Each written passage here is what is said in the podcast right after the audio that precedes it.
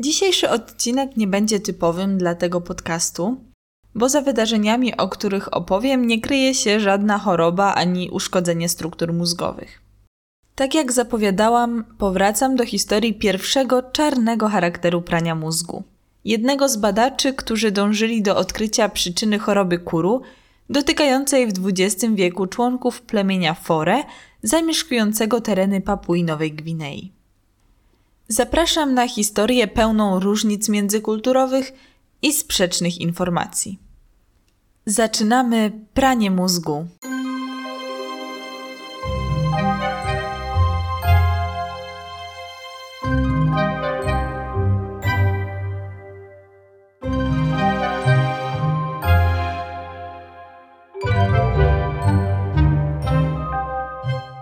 Witajcie w czwartym odcinku prania mózgu. Jak zwykle bardzo mi miło. W zeszłym tygodniu podczas omawiania historii choroby kuru pojawiły się dwa nazwiska: Gajdusek i Pruziner. Geniuszu nie można odmówić żadnemu z tych mężczyzn, ale niekaralności niestety tylko jednemu. Stanley Pruziner urodził się 28 maja 1942 roku w mieście Des Moines w Stanach Zjednoczonych. W młodości odkrył środek odstraszający robaki Boxelder, a nieco później odkrył również priony, białka o nieprawidłowej strukturze przestrzennej, przyczyniające się do występowania gąbczastej encefalopatii mózgu, czyli powstawania mózgów przypominających gąbki z dziurkami, o których mówiłam w zeszłym tygodniu. W młodości, oprócz chemii, Stanley studiował również filozofię, historię architektury, ekonomię i historię Rosji. Swoje życie poświęcił nauce, a dalekie i niebezpieczne podróże raczej nie leżały w kręgu jego zainteresowań. Wyprawę w góry wschodnie Papui Nowej Gwinei z 1978 roku wspomina pewnie bez łezki wokół, bo nie dość, że mimo wsparcia lokalnych chłopców ledwo tam dotarł, to po pierwszym spotkaniu z chorymi na kuru jego żołądek odmówił posłuszeństwa i wyprawa musiała się zakończyć. Może wydawać się to zabawne, ale sama nie wiem, jak zareagowałabym na to, co zobaczył w wiosce, tym bardziej, że ciężko wyobrazić sobie, co właściwie tam ujrzał. Za brak zamiłowania do podróży w ciężkich warunkach, ani wrażliwość na cierpienie innych ludzi nie trafia się jednak do więzienia, więc zostawmy Pruzinera w spokoju. Nie jest on czarnym charakterem. Daniela Gajduska również bym nim nie nazwała, bo określenie to kojarzy mi się z kreskówkami z dzieciństwa i co najwyżej Gargamelem albo Arktosem, a dla niego niestety bardziej odpowiednim wydaje się po prostu przestępca. Postaram się opowiedzieć tę historię możliwie najbardziej obiektywnie, bo muszę przyznać, że przygotowując się do dzisiejszego odcinka, miałam mieszane uczucia. Początkowo byłam bardzo oburzona, ale w miarę przeglądania dostępnych materiałów pojawiły się wątpliwości, czy to oburzenie na pewno było słuszne. Opowiadam zatem historię, a ocenę pozostawiam każdemu z Was.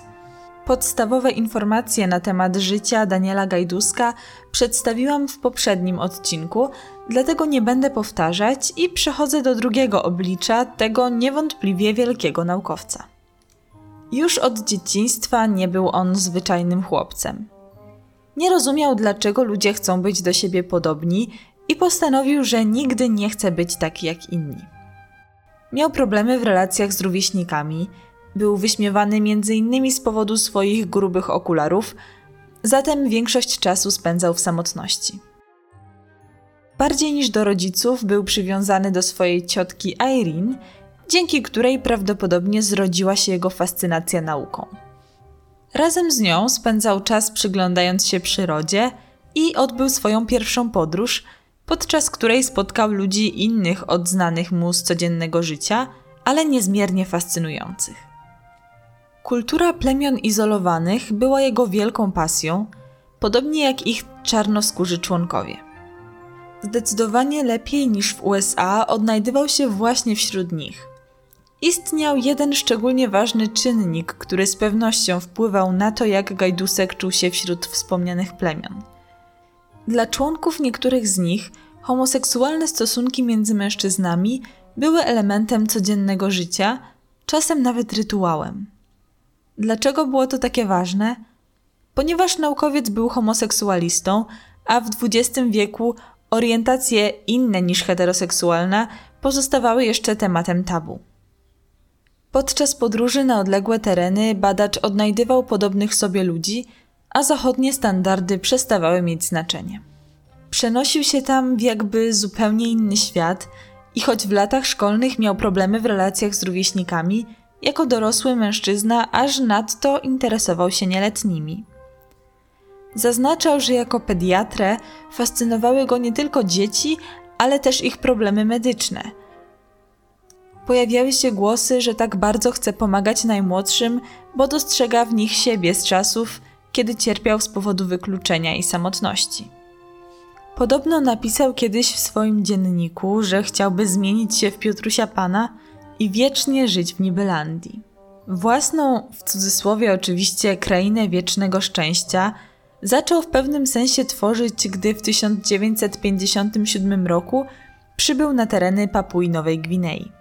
Już w pierwszych miesiącach podróży znalazł grupkę chłopców w wieku od 9 do 12 lat, którym oferował zabawki w zamian za towarzystwo w czasie wypraw i pomoc w pozyskiwaniu materiałów do badań. Nazwał ich Docta Boys i zapewnił niezapomniane wrażenia podczas przemierzania niebezpiecznych terenów. Z pomocą swoich towarzyszy gromadził próbki krwi, moczu i śliny chorujących na kuru. Co najmniej w równym stopniu jak chorobą, zafascynowany był życiem seksualnym członków papułaskich plemion, a przede wszystkim obrzędami inicjacji seksualnej dzieci, które były podobnie zaskakujące jak ceremonia oddawania czci zmarłym. Otóż w niektórych tamtejszych plemionach siedmioletni chłopcy przenosili się do specjalnych chat, w których bezustannie służyli innym mężczyznom, starszym lub całkiem dorosłym. Służyli oznacza tu podejmowali z nimi stosunki seksualne. Istniało bowiem przekonanie, że połykanie nasienia wzmacnia młodych chłopców, a stosunek seksualny pozwala gromadzić je na przyszłe dorosłe życie. Takie zwyczaje były formą inicjacji seksualnej i podniosłym wydarzeniem dla członków plemienia. Dorośli mężczyźni nie kontynuowali jednak między sobą homoseksualnych związków i żenili się z kobietami. Z uwagi na praktyki tubylców, Nowa Gwinea i otaczające ją wyspy zyskały nazwy takie jak Wyspy Miłości czy Ostatni Raj na Ziemi. Obserwując niecodzienne zwyczaje, zupełnie odmienne od rodzimej kultury, Gajdusek zauważał, że niektórzy chłopcy i z nim próbują flirtować. Dodawał, że takie zachowania były w pełni akceptowalne i nie budziły wśród lokalnych społeczności oburzenia. Ciężko określić, czy papułasi rzeczywiście wykazywali zainteresowanie seksualne podróżnikiem, czy może zwyczajnie byli zaciekawieni nową osobą o dziwnym kolorze skóry. Jakkolwiek było, Gajdusek z czasem zmienił swój ogląd rzeczywistości i wzbogacony doświadczeniami z obserwacji odwiedzanych plemion, zaczął postrzegać zachodnie zasady jako niekoniecznie globalne i najwyraźniej postanowił ich dłużej nie przestrzegać. Podczas prowadzenia badań wiązał się emocjonalnie ze swoimi młodymi pacjentami, szczególnie tymi płci męskiej, a to często wiązało się z koniecznością przyjęcia informacji o ich śmierci. Tak było na przykład w przypadku jednego z chłopców, którego Gajdusek nazywał napalonym flirciarzem. Gdy zaniepokojony jego dłuższą nieobecnością zaczął pytać o chłopca, dowiedział się, że ten zachorował na kuru. Aby go pocieszyć, naukowiec niezwłocznie postanowił spędzić z nim noc, a następnego dnia zapisał w dzienniku, który prowadził, że jeśli choroba kuru jest zakaźna, to z pewnością się nią zaraził. Z jednej strony nieprzyjemnie słuchać tych zawoalowanych opisów stosunków z nieletnimi, z drugiej nie można zaprzeczyć temu, że Gajdusek troszczył się o chłopca w ostatnich chwilach jego życia i podobno bardzo cierpiał z powodu jego śmierci. Wroty do USA były dla niego podobnie trudne, przede wszystkim dlatego, że bardzo tęsknił za swoimi towarzyszami. Zaczął więc adoptować dzieci z papułaskich plemion – przede wszystkim płci męskiej, ucząc je najpierw podstawowych zasad higieny, savoir vivre i noszenia butów, a następnie zabierać do Ameryki. Pierwszemu ze swoich synów, bo tak Gajdusek zwykł nazywać chłopców, nadał imię Iwan. Przybył on do USA w 1963 roku i rozpoczął naukę w renomowanej szkole. Później pojawił się kolejny syn, następny i jeszcze jeden. Dzieci było coraz więcej, podobno ostatecznie aż 56. Nie wszystkie pochodziły z plemienia Fore i, co najważniejsze, podobno nie wszystkie chciały opuszczać swój kraj, co oznacza, że część trafiła do USA wbrew swojej woli. Adopcja dzieci, które mają rodziny, musi być solidnie umotywowana, inaczej ktoś mógłby nazwać ją zwykłym porwaniem. Papuasi jednak nie zamierzali pozywać Gajduska, gdyż w tamtejszej kulturze warunki adopcji były znacznie luźniejsze. Z jednej strony Gajdusek sprawia wrażenie mężczyzny, który po prostu chciał nieść pomoc, szansę na lepsze życie i poznanie innego świata dzieciom, z którymi czuł tak wielką więź. Pytany, jak dokonywał wyboru, kogo zabierze do Ameryki, odpowiadał, że były to zawsze te dzieci, które widziały, że jest coś poza ich wioską, że samoloty na niebie oznaczają, że nie są na świecie sami, a świat nie urywa się za horyzontem. Chciał im dać szansę na edukację i wykorzystanie ich inteligencji. Zastanawiające jednak, jak był w stanie utrzymać tak liczną gromadkę, zapewnić wszystkim godne warunki życia i wychowanie. Nasuwa się pytanie, jakim był opiekunem. Raczej niezbyt odpowiedzialnym, bo chociaż dbał o to, by dzieci uczyły się w dobrych szkołach, zapewniał im dach nad głową i wyżywienie, to często pozostawiał je zupełnie bez opieki, samemu udając się w kolejną kilkumiesięczną wyprawę. Oprócz wypełniania obowiązków domowych, które im zlecał, chłopcy najchętniej oddawali się uciechom nastoletniego życia, obfitującego w alkohol, imprezy i wyścigi samochodowe. Młodość może i rządzi się swoimi prawami, ale dobrze by było, by oprócz praw młodości obowiązywały także jakiekolwiek inne. O dziwo przez długi czas nikogo nie zaciekawiła zadziwiająca liczebność rodziny Gajduska – jednak gdy w 1976 roku przyjechał do Szwecji, aby odebrać Nagrodę Nobla, zabierając ze sobą ośmiu młodych papułaskich chłopców, pojawiły się pierwsze pytania. Dlaczego interesowały go tylko dzieci płci męskiej? Odpowiedź już pewnie znacie. Najprawdopodobniej dlatego, że był homoseksualistą. Dla jasności, homoseksualizm z pedofilią nie ma nic wspólnego, ale w kontekście tej historii obie informacje są istotne. Po tym jak Gajdusek otrzymał Nagrodę Nobla, jego aktywność naukowa nieco osłabła. Coraz więcej czasu spędzał w domu ze swoimi przybranymi synami. Nadal kontynuował podróżowanie, ale nie z taką intensywnością, z jaką oddawał mu się wcześniej. Otaczanie się niemal wyłącznie młodymi chłopcami przez dorosłego mężczyznę zaczęło w końcu wydawać się niepokojące, szczególnie dla agentów FBI. Pojawiły się podejrzenia, że być może Gajdusek nie adoptował dzieci tylko po to, aby zapewnić im lepszą przyszłość. Może miał ku temu jakiś inny powód. Zaczęły powstawać pierwsze plotki o wykorzystywaniu chłopców przez ich opiekuna, a w 1989 roku rozpoczęło się śledztwo w sprawie molestowania nieletnich przez Gajduska. Gdy funkcjonariusze przyjrzeli się zapiskom i dziennikom Gajduska, wyszło na jaw, że prawdopodobnie nie tylko obserwował zwyczaje seksualne członków papułaskich plemion, ale również w nich uczestniczył. Znalezione notatki dotyczyły m.in. wyglądu włosów łonowych różnych chłopców, zawierały wspomnienia seksualnych praktyk i dość pikantne relacje zdarzeń, których nie będę tu przytaczać. To jednak nie wystarczyło, by uznać Gajduska za winnego przestępstw seksualnych, bo opisy nie były dosłowne i dotyczyły zdarzeń z podróży po terenach Papui Nowej Gwinei. Bardziej wiarygodnych dowodów dostarczyły dopiero przesłuchania adoptowanych przez naukowca chłopców. Jeden z nich przyznał, że już w USA odbywał stosunki seksualne z Gajduskiem, który przecież był na tym terenie jego prawnym opiekunem. Ten sam chłopiec podczas rozmowy telefonicznej wprost zapytał naukowca, czy wie, czym jest pedofilia, na co ten odpowiedział twierdząco, dodając, że sam jest pedofilem i przyznając, że odbywał stosunki również z innymi chłopcami. Prośby o nierozpowszechnianie tych informacji nic nie dały, gdyż opisana rozmowa od początku była nagrywana i na jej podstawie w 1996 roku 70-kilkuletni Daniel Gajdusek został aresztowany pod zarzutem perwersyjnych praktyk. Po tym jak trafił do więzienia, zdecydowanie mniej chętnie przyznawał się do winy, a właściwie zarzekał się, że jest niewinny, a to oskarżyciele są zazdrośni, mściwi i niespełna rozumu.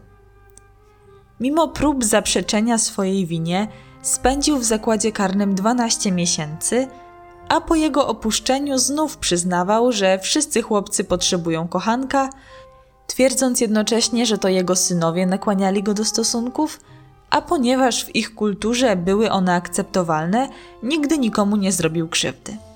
Na poparcie swoich twierdzeń przywoływał sytuację ze swojego dzieciństwa, gdy to miał uwieść swojego wujka podczas kąpieli. Nie dodawał jednak, że członkowie plemienia Fore doskonale wiedzieli, że pedofile pochodzący z innych kultur chcą wykorzystywać ich zwyczaje i nie patrzyli na nich przychylnie, raczej nimi pogardzali.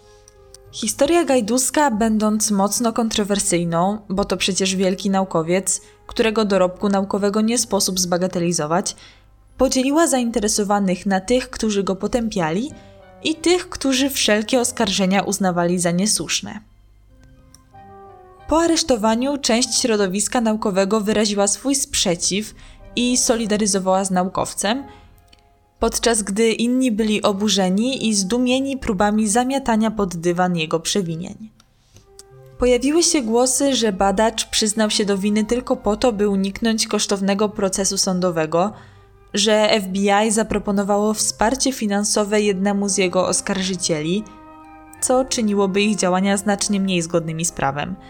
Dodatkowo w tamtym czasie temat przemocy wobec dzieci był jednym z gorętszych, a przypadki naprowadzania świadków na zeznania pojawiały się dość często. Jakkolwiek nie było, co najmniej siedmiu mężczyzn oskarżyło Gajduska o molestowanie ich, gdy byli chłopcami. Jednym z nich był Amerykanin, więc tłumaczenie tej sytuacji pochodzeniem z kultury, w której takie zachowania są akceptowalne, nie ma tu żadnego sensu. Podobna liczba dzieci adoptowanych przez naukowca zaprzeczyła jednak, by kiedykolwiek podejmowała z nim kontakty seksualne. Cała historia Gajduska została opisana w filmie dokumentalnym Bosse Lindquista Geniusz i chłopcy, który swoją drogą znajdziecie w internecie. Pojawiają się w nim nagrania z rozmowy z naukowcem.